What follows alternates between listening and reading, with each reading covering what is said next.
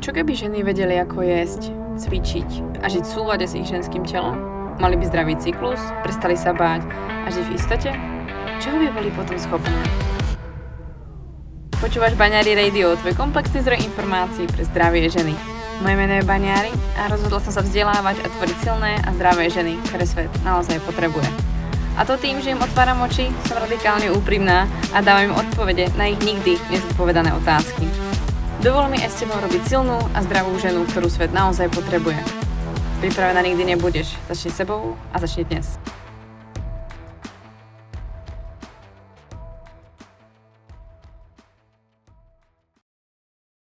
Vítam ťa v pokračovaní našej epizódy s hostiami Terezou Feltony Gurini a Stefany Zankonáto, ktoré nám urobili skrásny rozhovor na tému autoimunitného ochorenia, hormonálnej nerovnováhy a ako funguje štítna žľaza, ako vplýva na naše hormóny, ale taktiež hormonálneho akné, myomu, endometriózy a tak ďalej a tak ďalej. Naozaj sme prebrali veľmi široké spektrum tém a dnešná epizóda je pokračovaním tej minulej. Takže ak si nepočula náhodou tú predošlu, rozhodne si ju pustíš skôr, než sa pustíš do tejto, pretože nebude ti to tak dávať úplne zmysel a nebudeš mať celostný na to pohľad. Takže rozhodne sa vráť späť. No a ak si počúvala, tak si užij dnešný rozhovor, jeho pokračovanie a verím, že nájdeš odpovede na svoje otázky. Tak a teďka se pojďme ještě vrátit vlastně k těm důvodům, proč se to vlastně děje. Ta dysfunkce štítné žlázy dovede ovlivnit estrogen a to skrze to, že to TSH umí stimulovat produkci estrogenu. Mm-hmm. To znamená, že když máme snížené hormony štítné žlázy, TSH bude nahoru. Ta štítná žláza více řve teda pardon, ten, ten mozek více řve na tu štítnou žlázu, produkuj, produkuj. A on to dělá mm-hmm. skrze to TSH. A to TSH stimuluje uvolňování estrogenu. Zkracuje se typicky menstruační cyklus, protože vlastně to TSH nám nastimuluje pik estrogenu, který způsobí uvolnění vajíčka. Mm-hmm. To znamená, že zkrácené menstruační cykly bývají tam různé dysfunkce a tak dále. Takže tady tyhle ty dva systémy se tímto způsobem ovlivňují velmi, velmi úzce. A TSH, pokud je zvýšené, tak může zvyšovat hladinu prolaktinu, což je druhý problém, se kterým se jako gynekoložka setkávám velmi, velmi často u žen, které nemůžou otěhotnět. A samozřejmě zvýšená hladina prolektinu má vliv na to, jak vypadá progesteron a estrogen, protože vlastně stimuluje laktaci a taková žena bude mít dysfunkci menstruačního cyklu. To jsme mluvili vlastně, když máme problém ve štítné žláze a odráží se nám to v tom pohlavním hormonálním systému. A když budeme mluvit naopak, máme problém s estrogenem, máme například vysoký estrogen, tak tohle je něco, co nám bude ovlivňovat to, jak vypadá štítka Určitě ano. Ženy, které trpí takzvanou estrogenovou dominanci, to znamená, že mají relativní nebo absolutní nadbytek estrogenu vůči progesteronu, jeho tam prostě moc, tak v tom případě vlastně nám to zase zvýší TSH. Mm-hmm. Takže nám to namodeluje vlastně situaci hypofunkce, snížené funkce štítné žlázy, pokud jsme v estrogenové dominanci. Estrogen taky vlastně má uh, úžasnou vlastnost a to je to, že vlastně říká buňkám, aby rostly, aby se množily, což potřebujeme vlastně každý měsíc, aby, jsme, aby nám narostla děložní sliznice, aby potom odkrvácela při menstruaci nebo aby se v ní uhnízdilo mm-hmm. embryo. Ale ona to umí dělat a je vlastně ve štítné žláze. Jo, uh, vlastně estrogen podporuje růst vlastně cyst ve štítné žláze a může může to přejít až k rakovinnému bujení. Takže tady to provázání je taky. Co se týče ještě té konverze, já jsem mluvila o tom, že T4 se musí přeměnit na T3, aby bylo aktivní a estrogen tohle to taky blokuje. Takže další vlastně věc. A co ještě estrogen blokuje, je konverze vlastně jodidu na jodin. A tohle je látka, kterou štítná žláza potřebuje pro to, aby natvořila ty hormony. Oni se jmenují T4 a T3, což je vlastně triod treonin a vlastně v tom druhém, což je tyroxin, tak tam jsou ty jody čtyři. V jednom jsou tři, v jednom jsou čtyři. A potřebujeme je mít v té dané formě, aby se ty hormony vytvořily.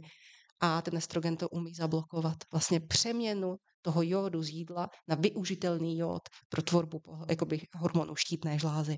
To znamená, že toto jsou jenom základní úrovně, kam se můžeme podívat všude, když mluvíme o nějakém problému, ať už na straně toho hormonálního systému, tedy vlastně progesteronu, estrogenu, hmm. jakoby pohlavní hormonu, tak na straně té štítné žlázy, hmm. že to je velmi provázané. A my vlastně podle když si vezmeme screening štítné žlázy kompletní, tak dokážeme nádherně vidět, jestli ten smrad jde odsud, mm-hmm. nebo když si potom vezmeme například testy ze slin, o kterých možná ještě tady budeme mluvit vlastně u těch pohlavních mm-hmm. hormonů, tak poznáme, jestli třeba ten problém je lokalizovaný v těch pohlavních hormonech jako takových. Uh-huh, Jo. Keď by vlastně jsme spomenuli to, že e, nie, nie je to len třeba subklinická e, vlastně znížená funkce štítnej žlázy, ale může to být například právě až ta autoimunita. Vieš nám povedať, jak sa to třeba môže prejavovať, protože zas myslím si, že veľmi veľa žien e, nemá správnu diagnózu, nemá správne urobené testy, takže mnoho žien ani nevie, že má prípadne tú autoimunitné ochorenie, pokiaľ to není v extrémnom stave, alebo môžu mať ten nábeh. Môže sa to práve prejavovať taktiež nejak na menštruačnom cykle, alebo na niečom na tele, aby sme to trošku už poznali a začali trošku alarmovať mm, na správné vyšetření u svého lékaře. Mm-hmm. Autoimunita má celou řadu různých faktorů, to znamená, že to už není jenom o dysfunkci jako takové, protože tady jsem mluvila hodně o dysfunkcích, mm-hmm. to znamená o nějaké změněné funkci, která ještě není jakoby chorobně podmíněná. Když to autoimunita, tady už mluvíme o chorobě jako takové, to znamená, mm-hmm. že to naše tělo tvoří protilátky proti té dané struktuře a vlastně to způsobuje, že ten orgán buď to nedostatečně funguje, anebo naopak tvoří protilátky, které stimulují tu štítnou mm-hmm. žlázu, což je vlastně ten druhý protipol. Takže si vlastně těmi testami můžeš zjistit, či máš jo. protilátky, alebo teda tvoříš protilátky v té štítné žláze. Přesně tak. Jo, tohle to se dělá vlastně tím kompletním screeningem, jak jsem tady mluvila o těch protilátkách. Když mluvíme o hyperfunkci, tak tam se berou ještě trak protilátky, mm-hmm. které vlastně signalizují, že tam je něco takového mm-hmm. a příznaky. Když mluvíme o snížené funkci štítné žlázy, nádherné, nádherně vyjádřená menopauza. Mm-hmm. To se tak překrývá. Uh, únava, poruchy nálady, uh, extrémní únava hlavně, teda přibývání na váze, padání vlasů, protože to ovlivňuje ten hormonální systém. Mm-hmm. Uh, tady už vlastně cílíme zase na testosteron, mm-hmm. protože když ovlivníme estrogen, ovlivníme zákonitě testosteron. Takže vlastně padání vlasů, uh, ty lidi mají problém s pocením, buď to se potí nadměrně, nebo naopak málo, takže mm-hmm. toto taky bývají věci. Jsou to takové fakt jako nespecifické příznaky, kdy ten člověk cítí, že něco není v pořádku. Psychicky hodně často ty ženy bývají mm-hmm. labilní, mm-hmm. ale jakoby neví, co se děje. Mm-hmm. U té hypofunkce je mnohem náročnější odhalit. Ona se tam může rozvíjet nějakých 20 roků, přes, aniž by se změnily mm-hmm. Tady ty krevní testy, to TSHF, T4, jak se o tom mluvila. Proto je tak strašně důležité udělat ten kompletní screening a vzít ty protilátky, to anti-TPO a anti-TG, obě mm-hmm. dvě. Jo, takže tady krásně uvidíme, jestli tam ta autoimunita je nebo není. A naopak potom je ta hyperfunkce, tam to většinou je vidět hezky, ale i tak se mi třeba stalo jedna moje klientka, jak byl covid, tak eh, lékaři neordinovali, takže ona to prostě odsouvala dál a dál. A tady ti lidi mají opravdu většinou zrychlený metabolismus, eh, zhubnou třes, palpitace, to znamená bušení srdce a opravdu mhm. tady to jsou stavy, ale které končí v nemocnici. Mm-hmm. Jo, takže a tady prostě e, k tomuhle tomu teda ještě patří takové ty typicky vykulené oči. U některých lidí tady tohle to vlastně způsobuje zduření vlastně sliznice za očima a oni vlastně jak se vyslačují, tak to dělá takový ten typický vlastně mm-hmm. jakoby mm-hmm. vzhled, ale ne u každého, ale může mm-hmm. se to stát což může vést i k oslepnutí, protože to utlačuje vlastně okohybný nervy a vlastně celkově i nerv jako takový, hmm. jakoby oční. Takže tady tohle jsou typické příznaky. Pokud ten člověk má podezření na nějaké onemocnění štítné žlázy, myslím si, že toto je jedno ze základních vyšetření, které by uh, měl být lékař ochoten udělat, pokud tam jsou ty problémy. Pokud jsou tam problémy hormonálního rázu, endokrinologické problémy, tak uh, vyžadujte prostě odeslání na endokrinologii, kde potom ten lékař ty vyšetření udělá. Toto jsou vyšetření, které se dají udělat z krve. Ta štítka se dá kompletně špatně udělat z krve, takže tady tohle je, myslím, na místě. Pokud bychom potom vyšetřovali teda hormonální systém, když už o tom mluvím, tak z krve určitě hormonální profil má smysl, eh, protože tam vyšetříme takzvané FSH a LH, to jsou zase ty hormony z mozku, které řvou na vaječníky, co mají dělat. Hmm. Takže tyhle ty jsou krásně vyšetřitelné z krve. Já se koukám většinou i na krev, jakoby progesteron, estrogen a testosteron. Nicméně, pokud chci mít jistotu, že ty, tyhle ty hormony budu mít vyšetřené v aktivní verzi a ne celkově, hmm. protože já už jsem tady mluvila, že aktivní verzi máme ano. třeba 10 20%, tak si vyberu test ze slin anebo test z moči, takzvaný Dutch test. Mhm. Já osobně používám testy ze slin, protože to nejsou metabolity, které vylučujeme za prvé a za druhé je to výrazně levnější. Dutch test je taky fajn, dá se udělat taky a ten teda já konkrétně používám u žen s rizikem nádoru prsu, mm-hmm. protože se tam dívám na estrogenové metabolity, které zase ze slin vyšetřit mm-hmm. nelze. Dá sa vlastne testovať teda u vás v rámci štítnej žľazy alebo teda pohlavných hormón, keď už sme vlastne pri tom, je možné vlastne sa nechať otestovať alebo teda nejakým spôsobom sprostredkovať tieto testy, pretože buďme v realite, veľmi veľa žien by chcelo to testovanie od svojho lekára, ale viem, že veľmi veľa žien mi aj píše, kam mám ísť, pretože oni mi to vlastne urobiť nechcú, odmietajú to a vieme, že v tom je častokrát tá administratívna záležitosť, mm. je to mhm. drahé pre tých lekárov, takže mnohokrát, keď tá žena vlastne ako keby nemá odôvodnený ako keby mm, nejaký fakt ako dôvod, prečo by vlastne do toho šla, tak ju posílají preč, tak eh, případně svou cestou, jaké jsou možnosti? Uh-huh. My tady u nás vlastně na klinice děláme ty testy ze slin jsme schopni udělat i z moči, ale opravdu, jak jsem říkala, to jsou drahé testy, takže Mhm. prostě my většinou se tady přikláníme, když děláme ty estrogenové metabolity, to děláme taky u nás. Sliny děláme u nás, tam vlastně vyšetřujeme steroidní hormony, tedy testosteron, DHA, progesteron, estrogen a kortizol a melatonin ještě Mhm. taky. Tady, že tady tyhle ty všecky.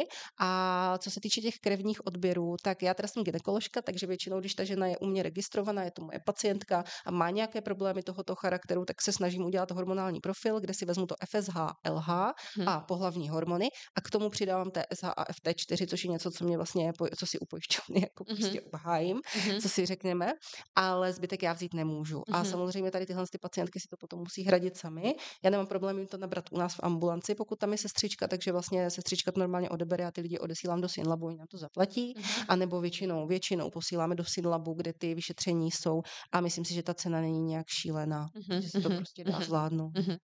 Uh, napadá ma práve spomenúť možno, kto je taká typická ako keby veková kategória, ktorá by si mala dávať pozor prípadne na tie ochorenia štítnej žľazy, či vieme ju vymedziť, alebo všeobecne sa tu bavíme o širokom spektre žien, hlavne keď sa bavíme o ženách. Uh, pretože myslím si, že čo sa napríklad zabúda je hovoriť o ženách po o pôrode. Veľmi veľa žien po pôrode práve má problémy so štítnou žľazou, ale myslia si, že majú proste uh, obdobie po pôrode a sú unavené a im proste zle a takto sa budú cítiť ďalšie roky a mnohé ani nevedia, že práve majú problém so štítnou žľazou. Je ešte nejaká kategória žien, ktorá je povedzme rizikovejšia, alebo mm, dá sa povedať, že majú nábeh na to, že tá štítna žľaza môže robiť neplechu? Eh, U dětí to je výrazně zřídka. Eh, Většinou tam bývá genetický podklad anebo nějaká těžká choroba, která nám spustí tu autoimunitu. Jo, že to dítě opravdu má velmi, jako spoustu problémů a do toho se spustí autoimunita. Jinak je to spíš vzácné. Eh, Nejčastěji i v pubertě, tam se to začíná objevovat u dívek, ale zase není to nějaká velikánská skupina, jo, jako Mhm, myslím si, že mhm. spíš jako míň, ale jak jsi mluvila o, právě o porodu, tak toto si myslím, že je jedna vlastně ze skupin, kde se ta Hashimotová jakoby tyroiditída nebo autoimunita štítné žlázy, nejčastěji právě ta hypofunkce rozvíjí. Takže ty ženy právě jakoby tady v tom věku uh, od prostě porodu, prostě 25 roků, až prostě, až bych si typla tak do těch 40 přibližně, to je jedna skupinka. A potom v pozdějším věku, ale tady spíš než autoimunitu vydáme dysfunkci štítné žlázy. mhm. Třeba právě na té hormonální bázi. Uh, Stefi, samozrejme, uh, myslím si, že je otázka na mieste práve uh, sa spýtať, či um, vieme stravou práve, či respektíve je st- strava veľkým faktorom toho, ako nám funguje naša, naša štítna žľaza a vidíš vlastne u žien uh, v rámci ich stravovacích návykov, ako vlastne ako prispievajú k tomu, že práve tá štítna žľaza si povie, no už to nevydržím, už je toho prostě na mě moc. Například právě už jen třeba po pôrode, čím to může být vlastně jako spúšťač, ta strava. A v každém případě ta strava má velký vliv na nejenom hormonální systém, ale i na tu štítnou žlázu a pokud se rozvine nějaká autoimunitní, um, autoimunitní proces třeba té štítné žlázy, tak uh, tam už se to musí, tam už nestačí jenom pouze vyřadit průmyslově zpracované produkty a snížit cukr. Tam už musíme opravdu individualizovat a udělat eliminaci takových těch nejvíce prozánětlivých potravin. Hmm. A uh, co se týče, uh, co se týče uh, u těch, štit, u těch štítných žláz, tak někdy bývá i problém s trumigenní zelenina, Hm. která, která by se měla nejlépe povařit a slít i ta voda. Iba aby prosím po povedz, ní- která to tam patří. Abych- pardon, brokolice, květák, kapusta, jo, to jsou takové, takové zeleniny, které jsou bohaté na síru. Jako síra je super, která podporuje právě na, podporuje produkci glutationu, který, což je jeden z antioxidantů jater, který podporuje uh, odvod uh, toxických látek z našeho těla ven. Ale uh, právě u poruchy štítné žlázy nikdy to může být, nemusí být ku prospěchu. Takže neměla by to být ve velkém množství ta zelenina konzumována, spíše s mírou, ne se jí úplně mm, z jídelní, ne jí úplně z jídelníčku vyloučit, ale spíše ji dobře upravit. To znamená dobře ji uvařit, slít tu vodu a ne ji ve, jíst ve velkém, protože velmi často proto eh, za mnou přichází ženy, které řeší štítnou žlázu autoimunitním protokolem. Já autoimun, nebo my obecně autoimunitní protokol provozujeme nebo dáváme svým klientům, ale opravdu ho individualizujeme, protože eh, velmi často i s různými problémy, co se týče nejenom štítné žlázy, ale autoimunitou štítné žlázy a dalšími autoimunitami, tak souvisí i různé intolerance, souvisí histamin, souvisí oxaláty a FODMAP potraviny, které právě mohou činit problémy. A pokud eh, si eh, člověk přečte knihu Autoimunitní protokol, tak jí jenom brokolici a květák. Mhm. Opravdu.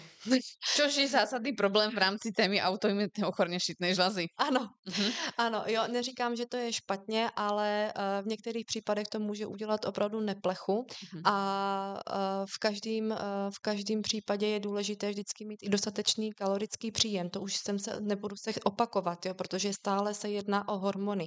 Uh, nejenom, že ta štítná žláza souvisí, jak říkala i Tereska, s estrogenovou dominancí, což velmi často ženy k nám s tímto přichází a potom se potom uh, uh, vytvoří případná ta autoimunita té štítné žlázy, protože um, uh, protože se to nějakým způsobem postupně nakupuje. Mm-hmm. Takže uh, je důležité vždycky začít od střeva a pokud, uh, pokud už žena má nějaké autoimunitní onemocnění nebo už jim trpí, tak je důležité nastavit uh, protizánětlivé stravování, které už obnáší vyloučení nebo eliminaci prozánětlivých potravin. Mezi nejvíce prozánětlivé potraviny patří lepek, kazein a potom uh, samozřejmě můžeme vylučovat dál, protože máme i oříšky semínka, které obsahují antinutriční látky, jako jsou lektíny. Uh, máme eh, vejce, který je tam problematický lysozim. Uh, dále tam máme lilkovitou zeleninu, kde tam jsou glykoalkaloidy v jejich slupkách. Lilkovitá zelenina je brambor, paprika, lile, krajče a tak dále. Ale je důležité si to opravdu uspůsobit podle, mm-hmm. daného, podle daného člověka a podle jeho problému, protože pak jako jakoby nemůžeme dát uh, univerzálně autoimunitní protokol všem. Přijde za mnou člověk, který má problém s FODMAP potravinami a já vím, že ten autoimunitní protokol musím uspůsobit. A nebo za mnou přijde člověk, který má podvýživu a ne, prostě autoimunitní protokol nedá. Musí tam mít hmm. nějaký, uh, nějaký i, uh, dos, musí tam mít i dostatek škrobu, aby přibíral na té váze, hmm. aby mě nehubl. Hmm. Takže musím sáhnout do šedé zóny autoimunitního protokola, protokolu a dát tam například rýži. Mm-hmm. To jsem ráda, že vzpomínáš vlastně tu variabilitu, protože uh, každý si představuje to, že mám třeba nějaký návod, nějaký plán, jedálníček alebo knižku, podle kterého to bude nastavovat, protože vlastně mě povedá, že mám autoimunitu, už nerieším, čo čoho alebo vlastne za akých okolností a nasadím to a vlastne môže mi to paradoxne urobiť horšie, čím vlastne ako fakt by som chcela vyzdvihnúť to, že naozaj vyhľadať človeka, ktorý sa v tom fakt vyzná a mať na to človeka, ktorý prostě má tie skúsenosti, to vzdelanie, aby vedel, eh, jak s tým pracovať, tak variabilně, ako si to teraz krásne popísala ty, že dobré, eh, má to tieto podmienky, ale sú prípady, kedy to musíme urobiť ale úplne inak, aj z úplne do iných ako keby sfér, než by člen človek vlastne ako keby čakal. A mňa samozrejme to nenechá byť, pretože samozrejme ženy sú zvedavé a chcú vedieť, tak um, je práve suplementácia, čo sa týka vlastne buď autoimunity, povedzme, bavíme sa o tej autoimunite štítnej žlazy alebo v prípade zníženej funkcie štítnej žlazy, že sú asi najčastejšie, keď už sa budeme o tom baviť uh, z nejakých tých prípadov. A čo vnímáte, že vlastně jako asi najviac vlastně, že nám chýba a vlastně je potrebné treba doplniť už tými doplnkami stravy? No, co se týče populace, tak nejběžněji nejnižší, nejnižší množství, co se s tím zhledáváme, tak je vitamin D.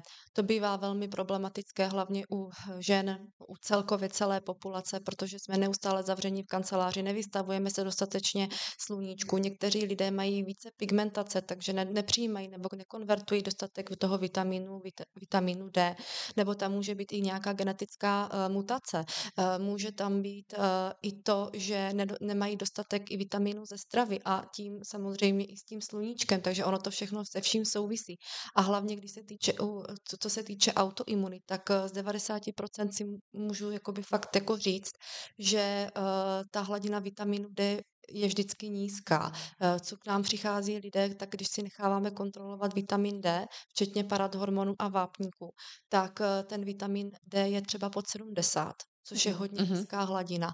Takže uh, taková i základní suplementace pro zdraví jedince by měl být vitamin D3, K2, nejenom ze stravy, ale i v rámci suplementace a pravidelné měření hladin vitamínu D. Třeba před létem a po létě takový jednou, jednou, dvakrát do roka to přeměřit by nebylo určitě špatné. Mm. Uh, protože obecně, když se podíváme na naší půdu, tak je velmi vyčerpaná, protože když se podíváme na zemědělství, tak jenom tím, čím, co používají zemědělci, používají spoustu postřiků, pest pesticidů, herbicidů, tak i tím samozřejmě veškeré živiny i v té stravě, i když se snažíme všechno v biokvalitě eh, biokvalitě maso, vajíčka, případně mlečné produkty a další, další eh, potraviny získávat co nejlepší kvalitě, tak i ta eh, díky, tomu, díky té půdě, že je vyčerpaná, tak ponížíte veškeré i nutrienty nebo živiny v v těch potravinách. Takže eh, taková ta základní suplementace jako vitamin D3, K2, hořčík, eh, přírodní forma vitaminu C a omega-3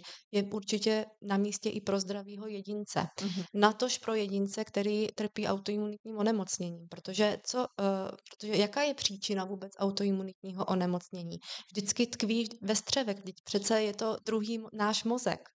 A pokud už ta nějakým způsobem ta střední výstelka je narušená, to znamená, představte si to jako dva půlměsíčky, které jsou těsně u sebe a jsou tam malinké průzorky, kde, kterými právě prochází uh, ty živiny, minerály, vitamíny. A pokud nějakým způsobem se oddělí, a proč se oddělí? Tam zase máme spoustu faktorů, je tam zase strava, velké množství prozánětlivých potravin, uh, velké množství toxických látek, infekce, uh, emoční, fyzický stres a tak dále, tak ty půlměsíčky se oddělaj, od, oddělí od sebe jako dvě půlky jablíčka a vznikne tam nějaký větší prostor, kterým může procházet uh, uh, i uh, toxické látky, viry, bakterie, které tam nemají vůbec co dělat. A uh, pokud, pokud máme hm, střední propustnost, střední permeabilitu, anglicky leaky gut, tak pokud budeme jenom získávat fiton, nebo živiny, živiny z potravy, tak to nestačí, protože potřebujeme tam dodat více živin, než, je, než bychom normálně získali. Jelikož pokud je to středa střední výstelka nějakým způsobem propustná, tak, my, tak ty živiny se propustí a, nějaký, a vůbec nejsou správně tím tělem využity. Mm-hmm. Tak z toho důvodu uh, je Eh, důležité tam správně a kombino, cílit a správně kombinovat ty suplementy. Ono se někdy zdá, že u těch autoimunitních protokolů tam uh, najednou těch suplementů je spousta, ale je to ze začátku, je to třeba na pár měsíců, cíleně. Proč to děláme? Protože každý člověk je individuální a má různé problémy.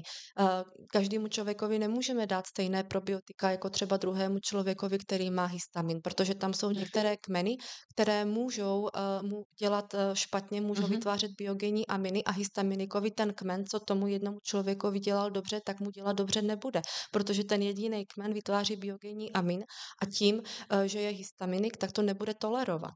To stejné eh, nebude tolerovat eh, i to třeba, když máme tady, když zabrousíme k té autoimunitě té štítné žláze, tak uh, uh, lidé nebo ženy, které trpí autoimunitou štítné žlázy, tak je potřeba to zase individualizovat. Samozřejmě takové ty obecné suplementy jako zinek, selen, skupina vitamínu B, vitamin D3, K2, magnézium, C, to je všechno fajn. Ale pokud ta žena tam má třeba další přidružené problémy, musíme to zase specifikovat, musíme tam dát specifické suplementy a k tomu tomu to individuálně nastavit.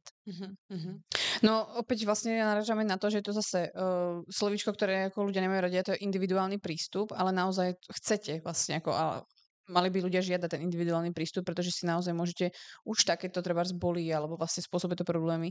Ešte vlastne to môže byť horšie a to si myslím rozhodne, že to nestojí za to a preto vlastne je fajn, že nezabiehame do nejakých spôsob, do nejakých akoby všeobecných ako keby rád alebo nejakých bodov, že toto všetci musíte suplementovať. I keď si myslím, že je to taký paradox, ale vďaka covidu vlastne, že si veľmi veľa ľudí uvedomilo, jak je vitamín D veľmi dôležitý a jeho hladina, pretože všetci to vlastne ignorovali, nikto to netestoval, nikto si to nezisťoval a všetci si vravia, vedia sa na slnečku celé leto, určite to je v pohode.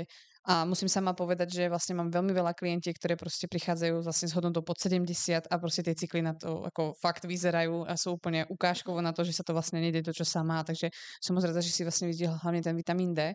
A práve, že podľa toho, čo sa nám deje, či je to autoimunita napríklad štítnej žľazy alebo nejaká iná autoimunita alebo iné problémy, ktoré sa nám dejú, sa ktorými vlastne prídu vaši klienti, tak podľa toho nás práve idú suplementáciu, pretože si všetci tak všeobecne ako myslia, že existujú na to nejaké ako e, radovo dané ako keby ako lieky, tak jsou suplementy a vlastně podle toho se máme riadiť. Ještě když si vzpomenula právě po tom porodu, tak e, velmi často se setkáváme i s tím, že tím, že mají třeba po porodu e, ženy nejedly dostatečně ještě před tím porodem, než, mm-hmm. vůbec se, než vůbec se rozhodly mít miminko, nebo i během toho porodu, tak velmi často máme dotazy, co s anémií, nedostatek železa, jsou anemické, nedostatek skupiny vitamínu B. Uh, velmi často se setkávám uh, s, s, předepsáním klasického železa od, od lékaře. Dá se tam použít různé přirozené zdroje vitamínu skupiny B a nebo i přirozené zdroje železa, který můžeme získávat nejenom stravou, ale uh, i, i ze zeleniny, ale hlavně můžeme využít i liofilizované orgány, které se dají uspůsobit, protože pokud jsou těhotné, tak máme i liofilizované orgány pro těhotné. Uh, pokud jsou po porodu, dají se využít. Samozřejmě ne každý chce orgány, tak se to dá prostě případně uh, suplementovat kvalitním multivitaminem vínem, který je v chelátové formě, který, eh, který je bez aditivních látek a tak dále. Myslím si, že mamka bude mať veľmi veľa rozhovorov ešte na e-shope po tomto rozhovore so správnym výberom. Ja by som prehúpla zase späť uh, do ďalšej témy, uh, tu, ktorá sa samozrejme týka hormonálnej nerovnováhy a vyberám si naozaj také tie formy hormonálnej nerovnováhy, ktoré sú dosť ako keby špecifické a atypické, pretože sa im nikto nevenuje. A to je napríklad jedna z foriem môže byť práve vo, vo forme myomov, cyst, endometriózy alebo adenomiózy, čiže vlastne ako už sú závažnejšie gynekologické ochorenia, ale je to jedna z foriem vlastne hormonálnej nerovnováhy. Tedy dokázala by si nám vlastne povedať, prečo sa vôbec v našom ženskom tele deje to, že a, ženy, sa, že nám sa tvoria treba cysty alebo myomy, alebo to dopadne až endometriózou až, a, alebo adenomiózou? Hm. Tohle to jsou všechno věci, se kterými pracujeme eh, v naší praxi. Eh, tohle to jsou, eh, protože mám vždycky takové, mně přijde vždycky takové případy, které jsou fakt náročné. Nicméně i toto se nám daří řešit. Neříkám, že u všech lidí, protože vždycky tady budeme mluvit o tom, že je tam nějaká genetická predispozice. Takže samozřejmě tohle já tady zmíním taky. Já začnu tím, proč vlastně tady tyhle ty věci vznikají. Ono se to úplně neví. Ono se neví, jak vzniká například endometrioza. Těch teorií je spousta vlastně, kdy si doktoři přišli s takzvanou retrográdní menstruací, což je vlastně stav, kdy nám eh, zpětně do eh, břišní dutiny vniká vlastně menstruace, tedy vlastně endometrium, což je děložní sliznice, která se odlučuje. A ona se je samozřejmě skrze vejcovody, to je otevřený vlastně prostor, dostává zpátky do dělo, jakoby břišní dutiny a tam se někde uchytí a vzniká ta endometrióza. Tohle to byla teorie, která byla hodně dlouho uh, takovou jakoby zlatou cestou vlastně pro ty doktory, takhle se to jakoby uh, za toto považovalo. Pak těch teorií je celá řada, existuje i teorie, která která mluví o autoimunitní komponentě, ale já vlastně z toho, co jsem si sama nastudovala, tak eh, já asi nejvíce rezonuju s teorií a myslím si, že to teorie, která dneska má jako takové nejsilnější postavení na tom trhu, tak eh, to je teorie, která vlastně mluví o tom, jak se vyvíjí vůbec člověk, jak se vůbec vyvíjí embryo. A vlastně, když se vyvíjí embryo, tak eh, náš pohlavní systém, jak u mužů, tak u žen, vzniká z takzvaných Millerových buněk a pod působením chromozomů, buď to X nebo Y, se z toho vlastně vyvíjí tady z těchto kmenových Millerových buněk, buď to pohlavní ústrojí muže, anebo pohlavní ústrojí ženy. A tady ty kmenové buňky je známo, že oni můžou v těle přetrvávat i nadále na některých místech. Protože když mluvíme o retrográdní menstruaci, tak samozřejmě to je pěkný, jenomže e, endometriózu najdeme i na plicích, to teda nevím, jak by se to tam dostalo, protože tam vlastně bránice by to tam asi nenechala jako propustit, pokud tam teda není nějaká vrozená voda, což ale jako nebývá. A endometriózu mají i muži. Takže samozřejmě tady tohle to nevysvětluje, ale toto je teorie, která sedí, protože muži, kteří užívají estrogenovou terapii, terapii vlastně pohlavníma ženskýma hormonama, v úzovkách ženskýma, tak mývají endometriózu. Mm-hmm. A samozřejmě tady už mluvíme o tom, že ty kmenové buňky, Millerovy buňky, pod vlivem estrogenu se přeměňují na endometrium a vzniká mm-hmm. endometrióza. A endometrióza je stav, kdy vlastně máme děložní sliznici někde jinde než v děloze a každý měsíc, vlastně když přijde přijde pokles pohlavních hormonů, tak tam dochází k děložnímu krvácení, ale nejenom v té děloze, ale všude jinde, což je samozřejmě provázeno obrovskou bolestí a může to vést k tomu, že vznikají srůsty, píštěle a tak dále, což ženy s endometriozou ví, jenom jsem to tady chtěla zmínit třeba pro ty, kteří ještě neví, co to vlastně je. Takže vlastně mluvíme o tom, že endometriální sliznice, kmenové buňky se přeměňují na endometriální sliznici pod vlivem estrogen. A to stejné vlastně budeme řešit i u myomu. Tady zase trošičku něco jiného. Tohle je hladká svalovina. Jsou to vlastně tumory, které jsou vytvořené z děložní sliznice, z hladké děložní sliznice, kdy ta sliznice je stimulovaná k nadměrnému rostu a vytváří vlastně konkrétně tady tyhle ty myomy. A to také vzniká pod vlivem estrogenu. To znamená, že já nechci ze všeho vinit estrogen. Estrogen je super, eh, díky němu máme krásnou zářivou pleť, díky němu můžeme otěhotnět, díky němu máme zdravé kosti, netýkají se nás v určitém věku možná ani tolik kardiovaskulární choroby, což všecko nám zajišťuje estrogen, je úžasný. Ale ve chvíli, kdy ho máme v těle moc, to znamená, že více než dokáže vykompenzovat například progesteron, tak tady vzniká disbalance, která může vést k rozvoji tady těchto onemocnění na základě nějaké genetické predispozice a říká se, že ta genetická predispozice dělá maximálně 30%. Mm-hmm. To znamená, že ty faktory zvnějšku budou hrát roli mm-hmm budou se podílet na tom vlastně vzestupu toho estrogenu, anebo naopak poklesu progesteronu, který ho kompenzuje. Protože pojem estrogenová dominance já úplně nemám ráda z toho důvodu, že prostě tady vlastně člověka první, co napadne, je, že mám strašně moc estrogenu. Hmm. To není vždycky pravda.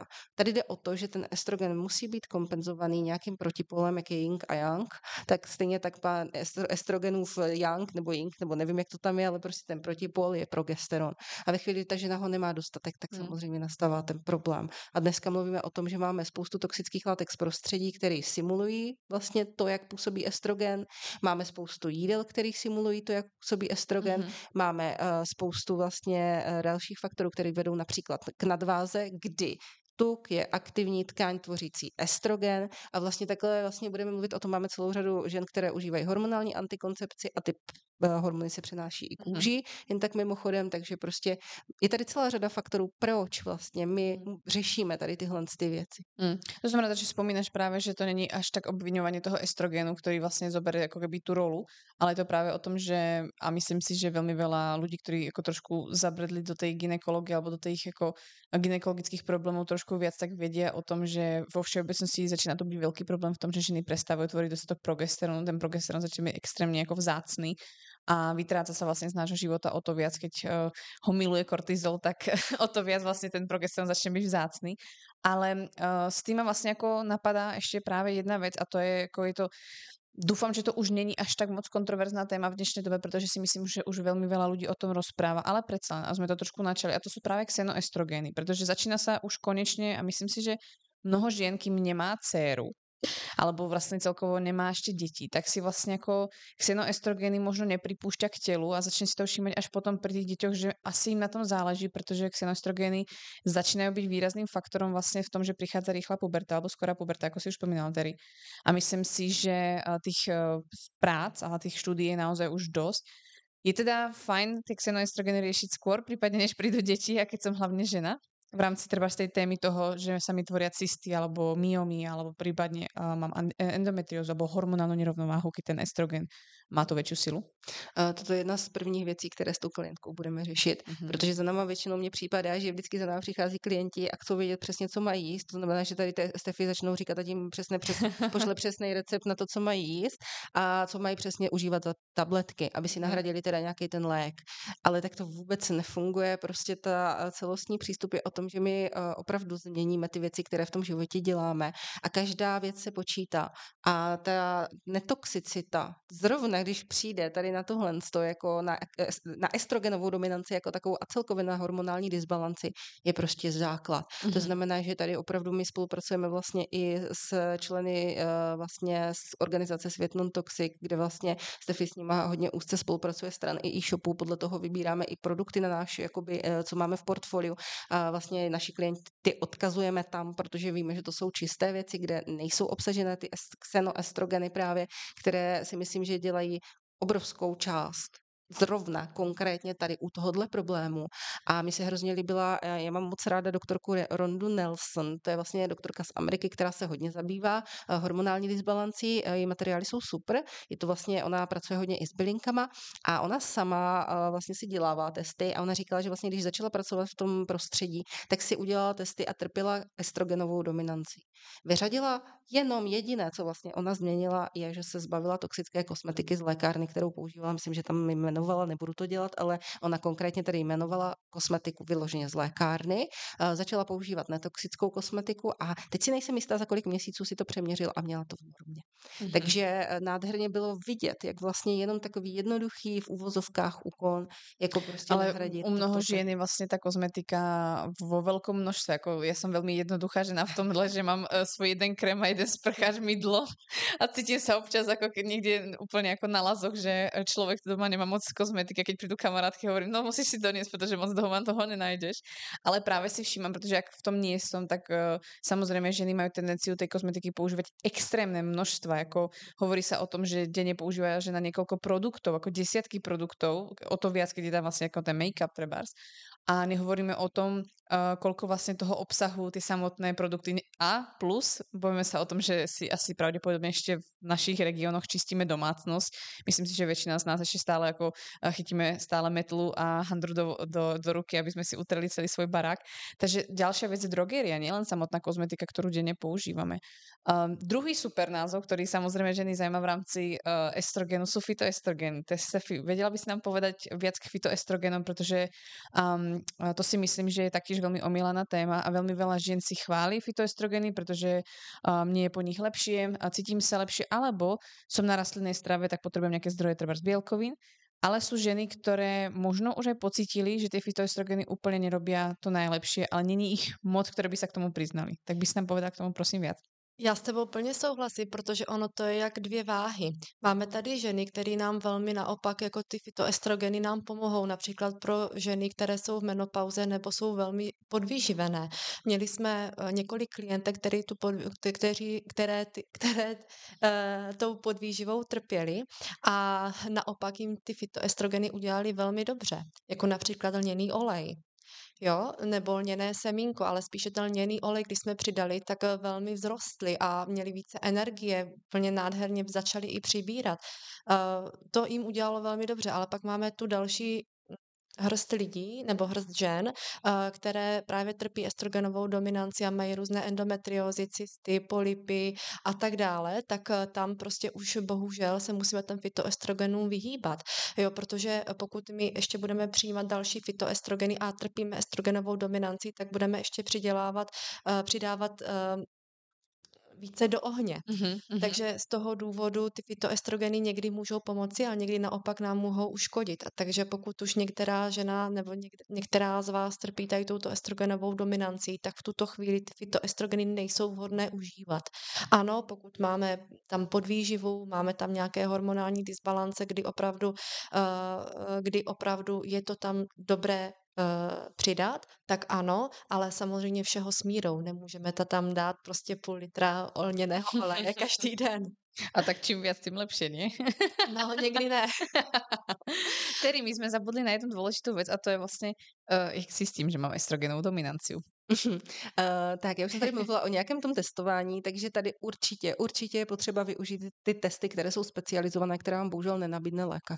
Protože vlastně to, co my vidíme v krvi, tak vidíme celkovou hodnotu vlastně estrogenu, protože oni tam vlastně odebírají, nebo já tam taky odebírám vlastně estrogen v rámci hormonálního profilu. To znamená, že hormonální profil je fajn, určitě ho bereme, protože když máte žena problémy, nějaké poruchy menstruačního cyklu, endometriózu a tak dále, určitě je fajn vzít hormonální profil, protože jsou tam další markery, ze kterých můžeme vycházet vycházet, nicméně ten estrogen se nám tam tak hezky neukáže. Je to steroidní hormon.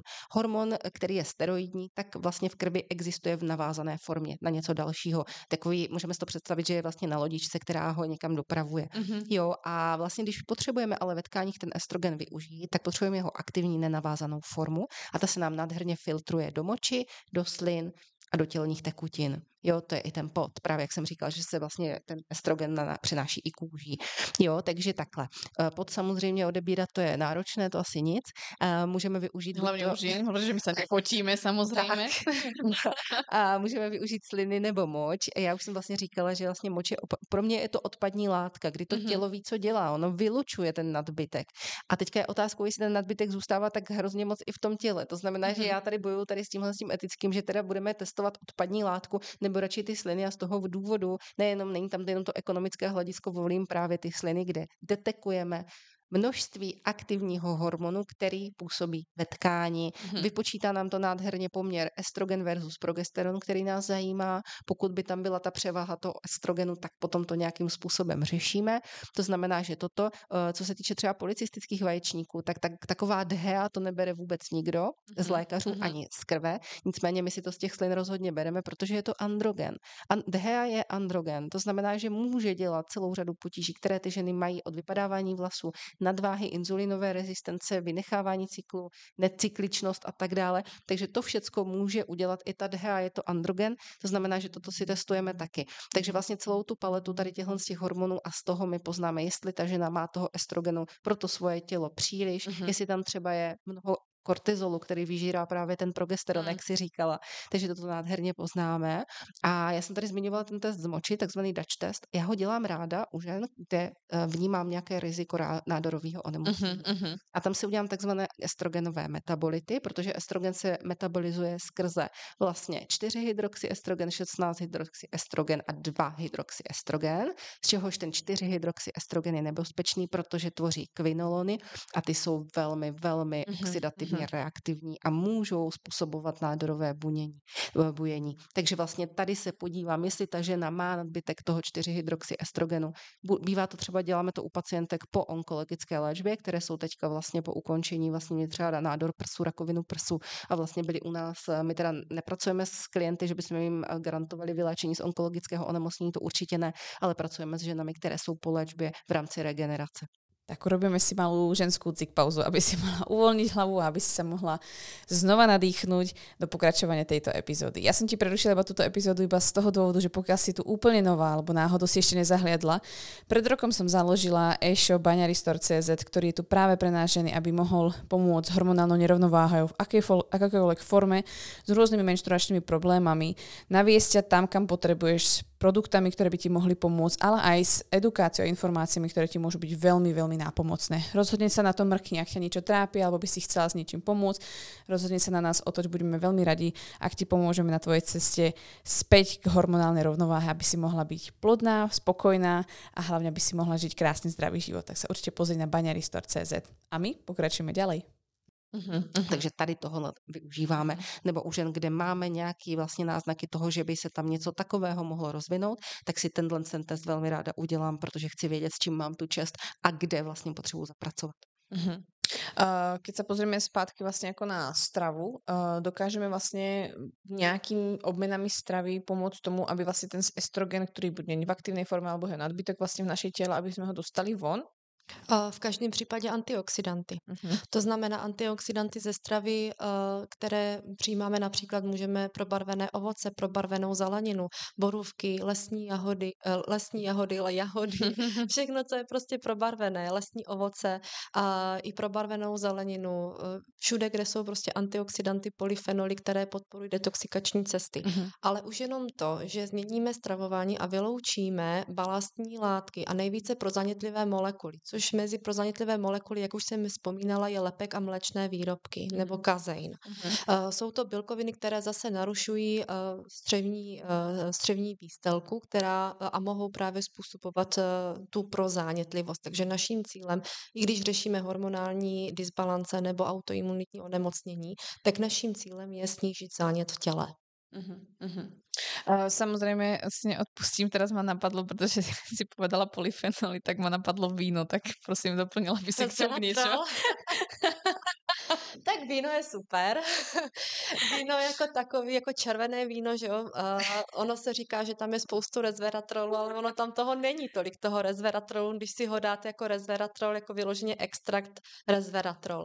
Ale tam jako jediný problém toho vína je, že je to fermentace, uh, takže je to cukr a za druhé je to alkohol a alkohol je toxin. takže bohužel ne. Takže benefity se už nepočítají tolko. už ne. Tak to jsme tu zklamali velmi veľa žien.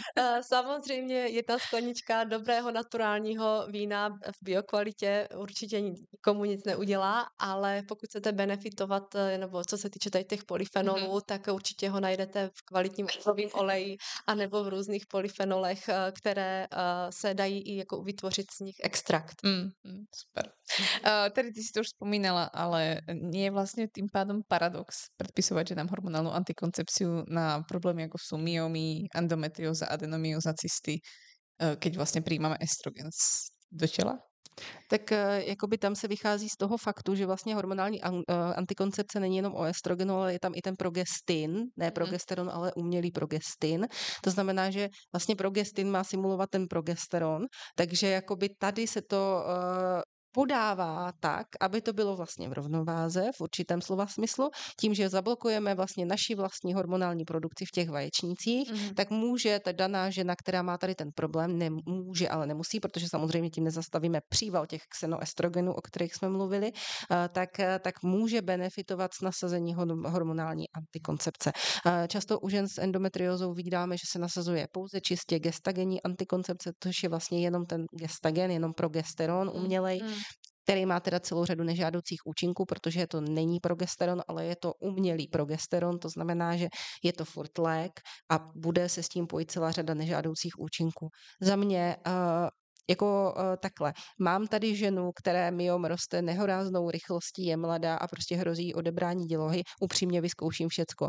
Ale toto jsou léky, které se za mě používají v akutních situacích, mm-hmm. stejně jako každé jiné léky, protože mají celou řadu nežádoucích účinků. Rozhodně si nemyslím, že je v pořádku používat hormonální antikoncepci, tak jak to děláme dneska, že to předepisujeme, aby žena neotěhotnila. To je za mě. A vlastně radovo tak a bez, bez toho, aniž bychom informovali ty ženy o tom, jaká to má rizika, včetně narušení střevní výstelky, včetně spuštění autoimunitního onemocnění. Včetně... A taktiež sa netestuje, podľa mojich informácií, než ti vůbec někdo nasadí hormonálnu antikoncepciu, či je všetko s tebou v poriadku, alebo a či vůbec...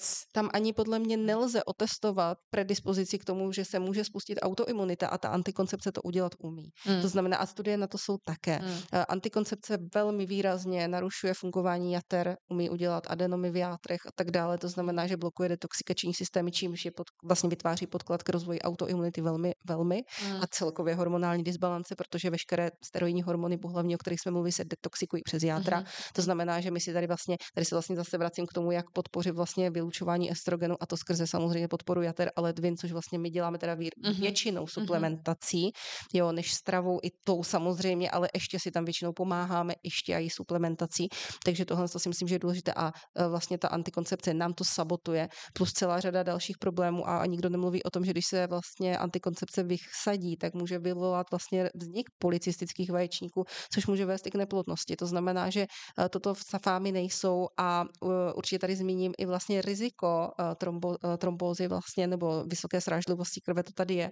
Já to teda se snažím vlastně vyšetřovat vždycky, ne vždy se mi to povede, ale v 99% ano a myslím si, že na tomhle by měl lékař trvat, protože ta to zvýšené riziko tady tohohle z toho, tedy mrtvice, tedy infarktu a tady těchto věcí je skutečně jakoby výrazně zvýšené mm-hmm. a to i u mladých žen. Což si myslím, že i když se mi uh, o desetinné místo zvýší riziko toho, že budu mít mrtvici ve 20, to stojí za to vyšetřit určitě. Mm-hmm. Takže trombofilní mutace rozhodně. Mm-hmm. Uh, Stefi, právě když jsme teraz začali tu třeba to napomáhání vlastně funkcie uh, tej pečenie, teda jater, tak vlastně uh, sú nějaké teda doplnky stravy alebo teda niečo, po čom by si vlastně siahla, protože ženy většinou siahají po ostropestreci a to je všetko. Takže většinou ostropestřec, ale... Ostropestřec je fajn, to je na obnovu jaterních buněk, mm-hmm. ale my potřebujeme detoxikovat a my mm-hmm. nejčastěji používáme N-acetylcystein, což je prekurzor glutationu, a nebo L-glutation. Mm-hmm. Jo, vyloženě už mm-hmm. přímo tu aminokyselinu, která mm-hmm. podporuje, nebo antioxidant, pardon, ne aminox, antioxidant, který podporuje uh, detoxikaci. Mm-hmm. Super.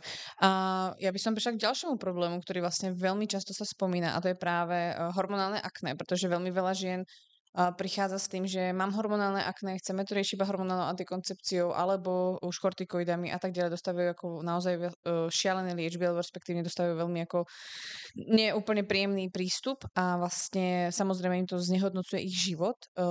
E, naozaj existuje ako hormonálne akné tým, že ako za to môže, pretože ty ženy si hlavne predstavia, že za to môže môj treba asi estrogen, testosterón alebo progesteron, niekto z nich, pretože im to moc nikto nevysvetľuje. Existuje vlastne hormonálne akné, alebo čo to vlastne hormonálne akné je? Mm-hmm. A, tak akné celkově, tam samozřejmě, jak každý ví, tak bude hrát eh, roli celá řada faktorů. Nemusí to být pouze hormonální podklad, tam prostě může být i zdraví té kůže, prostě hrát roli, nějaká infekce, může to být prostě i celkově jakoby zatížení toho organismu jako takové. Já vám můžu akné v souvislosti se střevy povídat mnoho, když se na mě tady Katka podívá, tak vidí jizvy a tohle je z toho. A to bylo střevo, nemělo to s hormonama nic tehdy už společného, takže, takže tak. Hormonální akné jako takové za mě je stav, který provází policistická ovária, což znamená, že vlastně ta žena produkuje v nadbytečném množství androgeny, což může být buď to ta DHA nebo testosteron. A toto může vlastně u, to, u té ženy, protože my samozřejmě nebudeme reagovat zvětšením genitálí jako muž, nebudeme reagovat vlastně rozvojem těch pohlavních znaků jako muž, ale ta žena na to reaguje buď to vypadáváním vlasů, maštěním pleti, eh, i zvýšenou agresivitou, ale často také právě rozvojem toho akné právě u těch mhm. policistických vaječníků. A ano, to většinou jakoby, proč nám vznikají ty vřídky na té puse nebo jakoby uh, ty cističky v té, v, té, v té kůži, tak tohle to bývá pod vlivem uh, nějakého toho androgenu, ale otázkou je, proč se u ženy, která nemá pohlavní ústrojí muže, v tak nadměrném množství tvoří androgeny. Mm-hmm. A co my vydáme v naší praxi, tak často zatím i bývá metabolický problém, a ne hormonální. To znamená, že policistické vaječníky jsou primárně metabolický problém ve většině případů.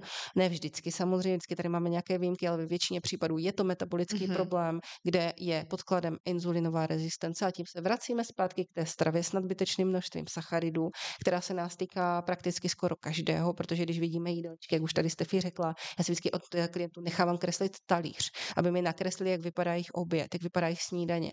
Snídaně je nějaká kaše, v tom je banán, pak tam do toho hodí hrst oříšků a ještě to dosladí. To znamená, že máme prakticky čistý cukr. Obědový talíře vypadají tak, že tam máme prostě 70% toho talíře tvoří příloha, pak je tam nějaký šušeň masa a prostě zelenina skoro žádná. Takhle vypadají prostě jídla v dětských jídelnách, prostě jo, ve školkách, všude. Mm. A samozřejmě, když stavíme tady na tomhle tom základu, tak si uh, děláme tam tu horskou dráhu, o které mluvila Stefy, toho inzulínu, kdy nám vyletí inzulín, stáhne ten cukr, který je šíleně prozánětlivý a právě dělá ty nemoce, protože mm-hmm. se váže na bílkoviny a oxiduje je.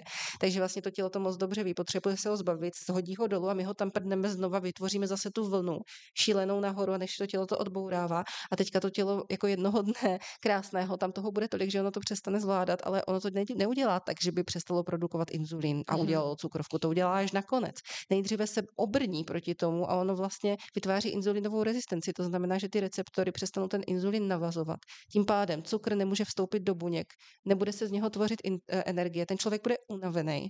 Pro toho cukru tam bude moc, bude způsobovat tu zánětlivou reakci, vytvářet aterosklerózu, zvýšený cholesterol, protože to nedělají tuky, ale dělá to cukr. Mm-hmm. A celou řadu tady těchto z těch problémů, včetně toho, že bude působit na kůru vaječníku, která je proteinová, bude se tam vázat a bude vytvářet ty cističky, které známe pod pojmem PCOS, které mhm. vidíme i nádherně jako ginekologové na ultrazvuku, což teda není jediné diagnostické kritérium, tady chci zdůraznit, ale vidíme to na tom ultrazvuku pěkně. Mhm. A tady ty cističky mají tendenci k tomu produkovat ty androgeny ve vysokém množství a jeden z důvodů a jeden z výstupů toho, že ty androgeny máme moc, je právě to hormonální akné. Mm-hmm.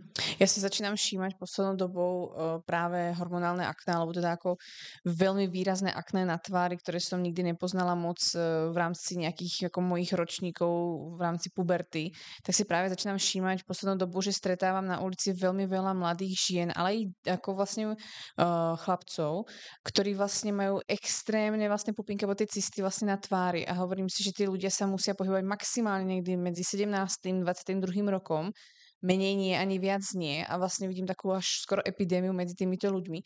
A samozrejme, uh, hormonálne sa počas tej puberty ako sme naozaj na tej ako horskej dráhe a samozrejme môže to byť ako keby dočasná situácia.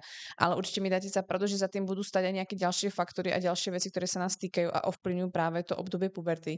Môže tam byť teda ešte niečo iné, čo vlastne spôsobí práve u takýchto mladých ľudí, že to hormonálne akné, alebo teda to akné, ktoré sa vytvorí v takým enormnom množstve, že tam vôbec vzniká, čo sa tým ešte môže prípadne stať? Mm-hmm.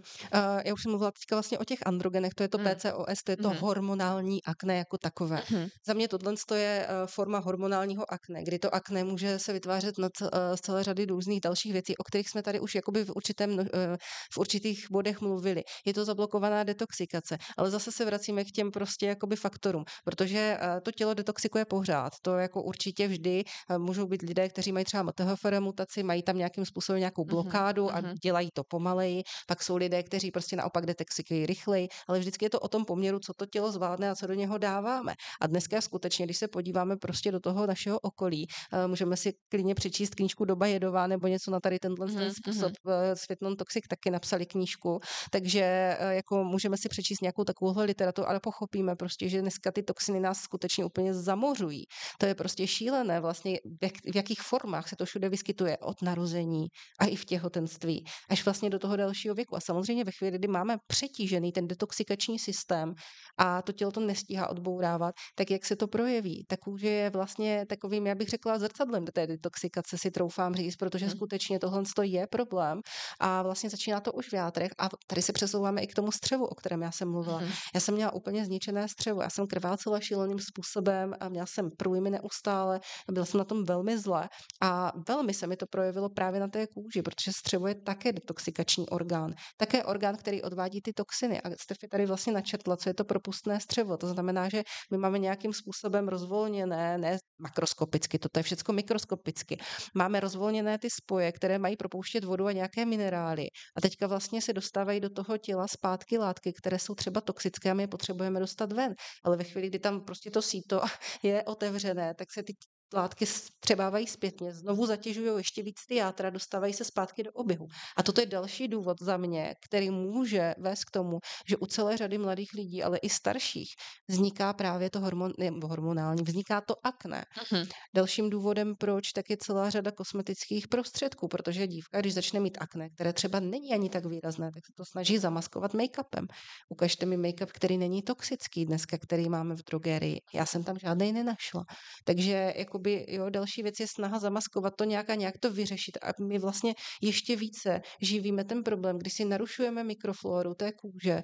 A já jsem třeba tehdy, když jsem měla ty vředy v, jakoby v obličeji, tak jsem chodila na stěry a oni mi vlastně pokaždé řekli, že jediný můj problém je to, že tam mám přemnoženou bakterie Staphylococcus epidermidis, která je vždycky na kůži přítomna. To znamená, že můj problém bylo to, že jsem tam měla šílenou disbalanci toho mikrobiomu na té kůži. Mm-hmm. A samozřejmě, když se tam přemnožila ta bakterie, tak vznik, vytvářela ty hnisavá ložiska. Kdo si na obličej aplikuje probiotika? Nikdo. Kdo je dává perorálně na to, aby vyléčil tu kůži? Nikdo, skoro.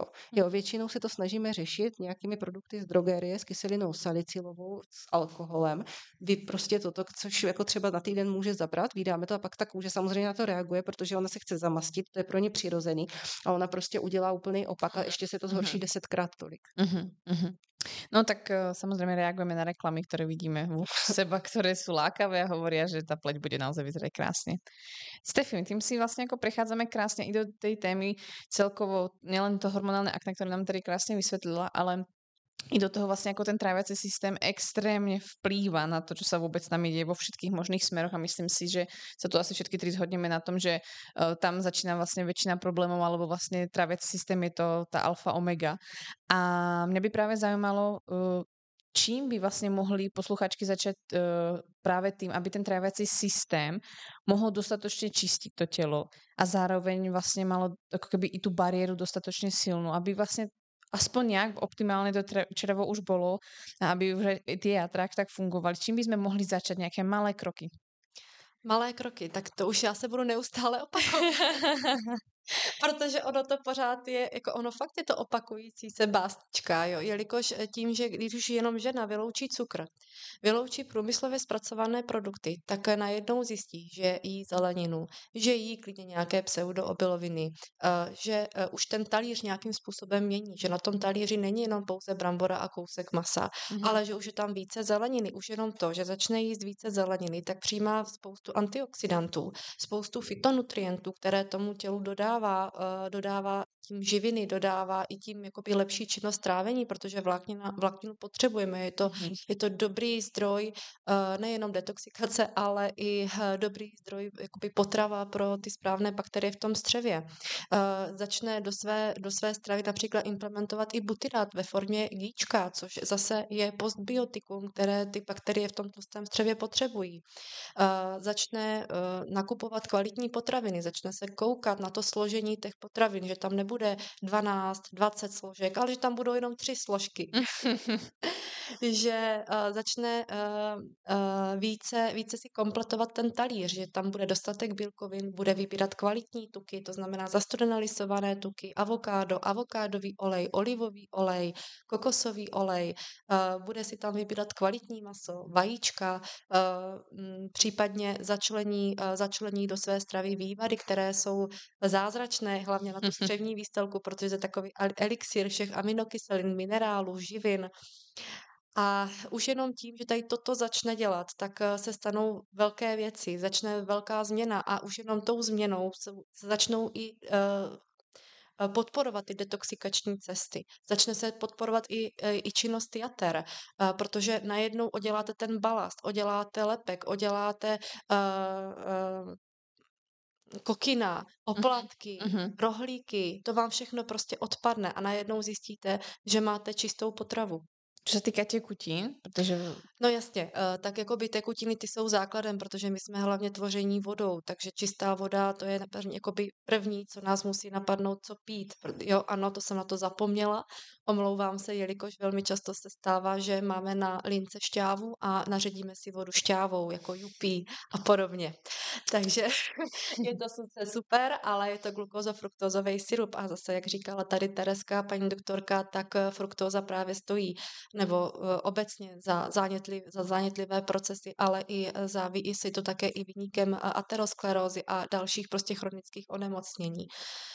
Uh, takže uh, určitě v každém případě dostatečně pitný režim, můžeme klidně i pitný režim obohatit uh, přírodními elektrolyty, jako, jsou, jako jsou z mořských oblastí a nebo ze solných oblastí, kde ty minerály se přirozeně vyskytují, a nebo můžeme tam využít i takovou nebo můžeme i do pití přidávat ovoce, bylinky, tím si můžeme i, to, i tu vodu ochutit, ale v každém případě voda je základem našeho pitného režimu.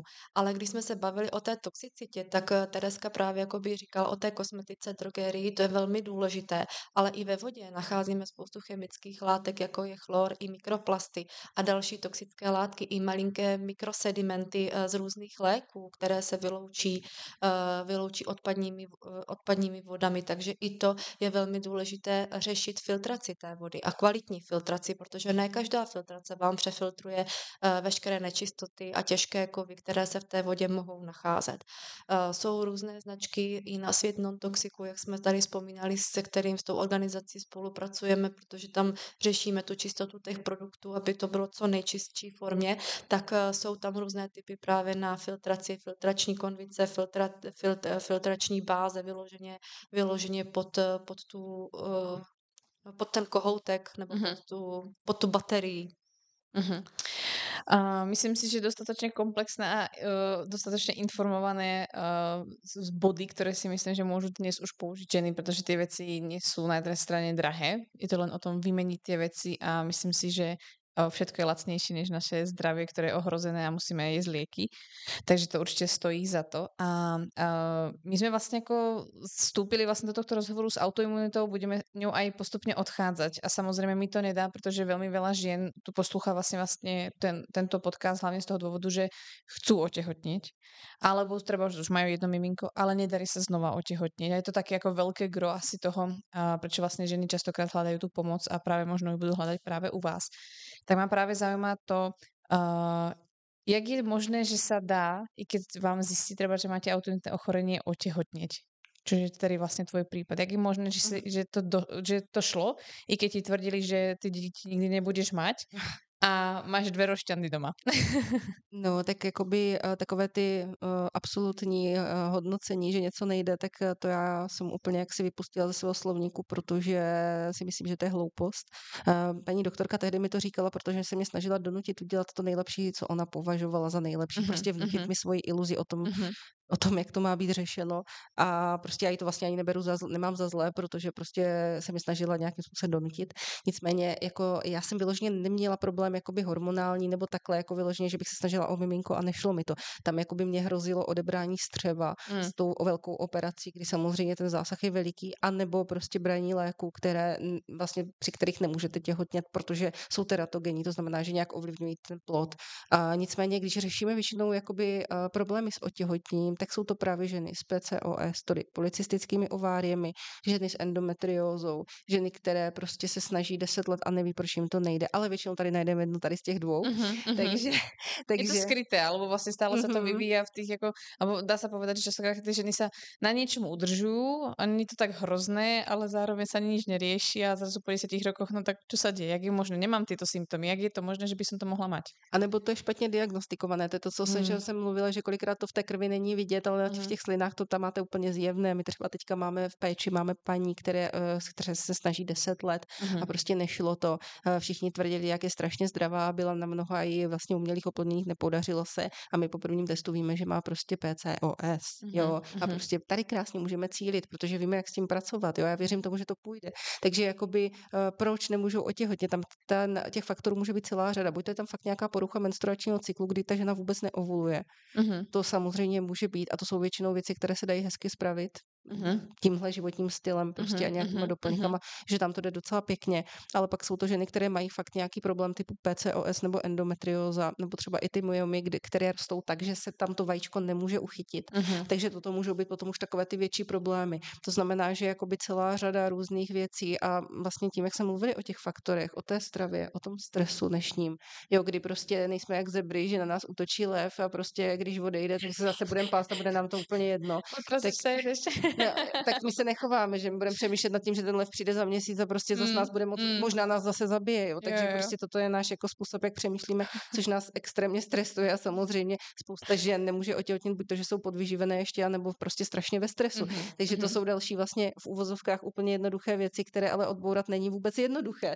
Takže, takže tohle to všecko vlastně se podělí na tom, proč jakoby celá řada žen nemůže otěhotnět. Mm-hmm. Autoimunitní onemocnění jako takové většinou nezabraňuje nezabraňuje těhotenství. Mm-hmm. Jde o to, že to tělo považuje, jak už říkala Stefy, uh, to otěhotnění nebo jakoby reprodukci za luxusní funkci. Mm-hmm. Když jedete v letadle, tak vám nejdříve řeknou, zachraňujte matku prostě, protože pokud nepřežije ona, tak jakoby se stejně dál nebude moc rozmnožovat a nebude se moc starat o ty potomky. Mm-hmm. A musíme si uvědomit, že to je energeticky strašně náročný proces. Když se podíváme do minulosti, tak prostě reprodukce je energeticky náročná. A ve chvíli, kdy se my staráme o to tělo tak, aby prostě bylo připravené na takovýhle úkol, tak on nám to nedovolí dovolí, ono je hodně chytré. A s tímhle se potýká většina žen s autoimunitou, který nemůžou otěhotnět. Hmm. Většinou jde o toto. Samozřejmě ne, neberu v potaz teďka ženy třeba s autoimunitou štítné žlázy, kde je problém i na té hormonální rovině. Jasné. Ale prostě, když mluvíme o roztroušené skleróze, když mluvíme o ulcerózní kolitidě, tak mluvíme třeba o podvýživě, mluvíme spíše o zánětu, spíše o tom, že to tělo prostě uh, fakt jako musí makat na všech rovinách, hmm. aby zachovalo to tělo při životě a nebude těhotnět. Hmm. Ja by som mal na vás milión otázok a myslím si, že moje posluchačky by sa vedeli pýtať do nekonečná a my sa dostávame ale na záver tejto epizódy, pretože sme tu strávili krásne dve hodinky spolu. A ja by som za vás na záver chcela spýtať, pretože ženy budú zvedavé, kde vás môžu nájsť a ako by ste im prípadne, či je vôbec možné, a že by ste im mohli podať pomocnú ruku, či je možné vôbec sa s vami nejak skontaktovať, tak mi určite povedzte, kde môžem ženy odkázať po tomto podcaste. No, tak eh, za mě, eh, já teda pracuji jako ginekoložka, přijímám nějaké ještě nové pacientky, máme teda hodně plno, ale jakoby teoreticky i toto je varianta, vlastně objednat se ke mně na ginekologii, upozorňuji dopředu, eh, že s registrací, eh, že vlastně pouze teda lidi, kteří opravdu budou chodit ke mně, jakoby, takže zaregistrovat se jedna varianta. A my jsme vlastně se Stefy dělali dlouhou dobu teďka coachingy, ale zjistili jsme, že máme nehorázný přetlak, že těch lidí je prostě strašně moc, co mají problémy, co i tak nám prostě, kdy my jsme už nebyli schopné vůbec eh, pomo- vlastně eh, úplně jsme byli vyčerpané prací a stejně nám pořád každý den volali lidi, kteří nám říkali, že třeba jejich dítě krvácí ze střeva a že potřebují pomoc nebo že se bojí, že třeba ohluchnou a takové jakoby šílené věci, tak eh, jsme se rozhodli, že vytvoříme online program, ve kterém vlastně ty lidi budou mít mít takovou tu bázi, od které se budou moc odrazit. Bude tam spousta informací, včetně individualizací a tak dále a hlavně k tomu budou naše, naše, naše podpora ve formě nějakých webinářů, odpovíd, budeme odpovídat na skupinkách. To znamená, že takhle krásně to budeme moct pomoct těm lidem užít na míru a vlastně takové ty individuální konzultace, které jsme dělávali, my jsme zjistili, že z toho si ten člověk vezme tak 5%. Když to něco, k čemu se bude moc vracet, tak si z toho vezme mnohem víc a ty individuální konzultace dělat budeme, ale pouze v návaznosti na ten program. To znamená, že tohle to jsou vlastně varianty, jak teďka v tuto chvíli se s námi spojit a další možností je vlastně uh, objednat si u nás na klinice nějaké diagnostické testy, kdy já teda vlastně za sebe dělám vyloženě interpretaci. Což je na pontina.cz. Přesně tak. Co se týče suplementace nebo případně rád, jakou suplementaci vybrat, taková ta základní suplementace, to není problém uh, probrat po telefonu, nebo případně teďka jsme s paní doktorkou vytvořili uh, naše, uh, naše peptidy, které už jsou uh, ušité a dobře nakombinované na daný problém, takže už lidé si to můžou vybírat sami, ale v případě nějakých, nějakého poradenství můžou volat na telefonní číslo, které je uvedeno na e-shopu, to není problém, ale vše se dozví samozřejmě i v kurzu, protože pokud chtějí individualizovat, tak eh, právě eh, to jsme uspůsobili ten online program takovým způsobem, že tam budeme právě, jak říkala Tereska, dělat pravidelné vstupy a kdo bude potřebovat nějaký individuální péči nebo poradenství, tak to lze i udělat v rámci toho programu. Mm-hmm. Um, my sme úplne na samom záver, takže ja by som sa každý z vás chcela iba spýtať, či je nejaká jedna vec, ktorú by ste tu chceli zanechať, buď možno zo svojej praxe, možno je niečo, čo vám leží na srdci, možno je to niečo, čo by ste chceli uh, zanechať práve ľuďom, ktorí vás počúvajú, pretože uh, verím tomu, že to ich môže prípadne presvedčiť, aby začali prípadne niečo riešiť, alebo možno sa začali na tie veci dívať inak. A já si myslím, já bych za sebe, jakoby když se vžiju do té situace, jak, které jsem byla teda před lety, jsem tam ležela na té zemi a paní doktorka mi vykládala, jak bude vypadat moje budoucnost. A já bych byla hrozně ráda, kdyby tam tehdy byl někdo, kdo mi řekl, že to půjde jinak. Já jsem si to všechno musela dohledávat sama a prostě bylo to strašně náročné, protože jsem to všechno musela testovat. V českém jazyce nebylo nic. Máme velikánskou výhodu ze Stefy, že mluvíme anglicky, italsky, takže, takže jsme si mohli do, dohledávat některé věci, nebo všecko vlastně prakticky v zahraničí. A, a chci říct všem, co to dneska poslouchají, říkají, takže možností léčby je tolik, kolik je lidí, to je moje moto, za kterým si stojím, protože to, že vám někdo vykládá, že něco bude nějak nebo jinak, to vůbec nemusí být pravda, on se vám jenom snaží vnutit svoji iluzi o té realitě, která samozřejmě je pochopitelná v té jeho realitě, ve které hmm. teďka on momentálně žije, ale věřte tomu, že prostě tady je spousta jiných cest. Já budu strašně ráda, když my třeba vám pomůžeme najít tu cestu, anebo někdo úplně jiný, prostě ale hledejte, protože koncept nevylečitelných onemocnění je něco, s čím já se nestotožňuji a věřím hmm. tomu, že i když v těch vašich lékařských zprávách bude nadále napsané, že jste nevyléčitelní, tak je podstatné to, jak vy se cítíte a my s těmi lidmi pracujeme a můžu říct, že těch lidí, kterým jsme vůbec nepomohli, ty bychom napočítali na prstech jedné ruky. Mm-hmm. A klientů jsme měli spoustu. To zní moc Cest je tolik, kolik je lidí. Tereska. Jak říkala Tereska, no já co bych chtěla vzkázat, tak v prvé řadě, co se týče stravy, to tady řeknu, protože velmi často se mi to stává. Ženy, jeste. Prosím, jeste. Děkuji. Opravdu vybírejte kvalitní jídlo, jeste dostatečně a nebojte se, že byste přibrali. Naopak, budete krásné. Pokud budete vybírat kvalitní jídlo, budete se dostatečně hýbat a přidáte, uh, přidáte jenom přirozený váš pohyb, tak budete vypadat skvěle, takže se nebojte, že přiberte. To je jenom jednu věc. Protože velmi často se s tím setkávám. A co bych chtěla říct sama od sebe nebo ze srdce, tak tím, že eh, já jsem taky bývalou pacientkou, nebylo to opravdu jednoduché a když jsem byla na pozorování na neurologii, tak jsem viděla právě malé děti, které chodily za téma maminkama a když jsem viděla, v jakém stavu ty maminky jsou, tak jsem si řekla, že takhle v životě nedopadnu. Mm-hmm. A taky jsem to dokázala. Jsem zdravá, nemám žádné problémy, žádné ataky a nemám žádné neurologické ani hormonální problémy. Byla to cesta dlouhá, krkolomná a to chci i tím, jakoby tím navázat, že eh, když řešíte autoimunitní onemocnění, tak ta cesta není pořád jenom nahoru. Je nahoru, dolů, dolů, dolů, pořád temno a pak teprve to světlo nahoru. Mm. Není to pořád jako zalitý sluncem. Ono se to krásně poslouchá, že někdo prostě řekne svůj příběh, že to měl tak a tak a tak a pak to bylo, jako vypadá to jednoduše, ale jednoduchý to rozhodně nebylo. A zdraví máme jenom jedno a je to, je to naše zdraví. My si ho držíme ve vlastních rukou a to, jak se k vlastnímu tělu a k vlastní duši budeme chovat, tak je jenom pouze na nás. Hmm. Ja vám moc ďakujem za váš čas, za vaše znalosti, uh, prácu, ktorú robíte, pretože si myslím, že je práve skvelé, že viete spočítať uh, na prstoch vašich rukou uh, ľudí, ktorým ste nedokázali pomôcť, čo si myslím, že je úžasné, ako prispievate uh, k tomuto vlastne nielen v Česku, alebo na Slovensku, k tomu, aby ľudia mohli byť zdraví tým, že idete svojim príkladom a že vlastne sa vzdelávate ďalej a nevzdávate. Takže ja vám moc fandím ďalej. Teším sa na program, pretože si myslím, že bude veľmi zaujímavý a že môže pomôcť veľmi veľa ľuďom. A ešte raz moc ďakujem, že ste našli čas. Děkujeme. Děkujeme. A teraz už sme ozaj na konci tejto epizódy tohto rozhovoru, ktorý si myslím, že, ako som hovorila na začiatku, bol výživný a myslím si, že si to mohla dostať odpovede na mnohé, mnohé otázky a hlavne vysvetlenie toho, čo sa v nás, ženách, deje. A myslím si, že bolo fajn si povedať aj o témach, ktoré sa moc neotvárajú alebo možno ste voči ním ešte skeptické, tak verím, že vám k tomu pomohlo to, ako sa na to díva i lekár, i prípadne výživový poradca úplne zase z iného miesta, než len ako odo mňa. Počujete to aj od niekoho iného, než len mňa. A myslím si, že to je taktiež potrebné, pretože každý volíme iné slova, každý volíme iné vysvetlenie a je fajn sa o tom rozprávať i s viacerými ľuďmi. Takže ja vám moc ďakujem, že ste tu boli, že ste počúvali. Budem moc rada, ak si nájdete čas, že budete zdieľať túto epizódu, že nám dáte vedieť, ako sa vám páčila, prípadne napíšete recenziu na tento podcast, pretože to je to, čo ho posúva dopredu a hlavne to, čo vlastne urobí a, ten efekt, aby ho našli ďalšie ženy a mohol pomáhať ďalším ženám, ktoré ho potrebujú možno viac než práve teraz ty. Takže moc za to ďakujeme a budeme sa na teba tešiť zase na budúce.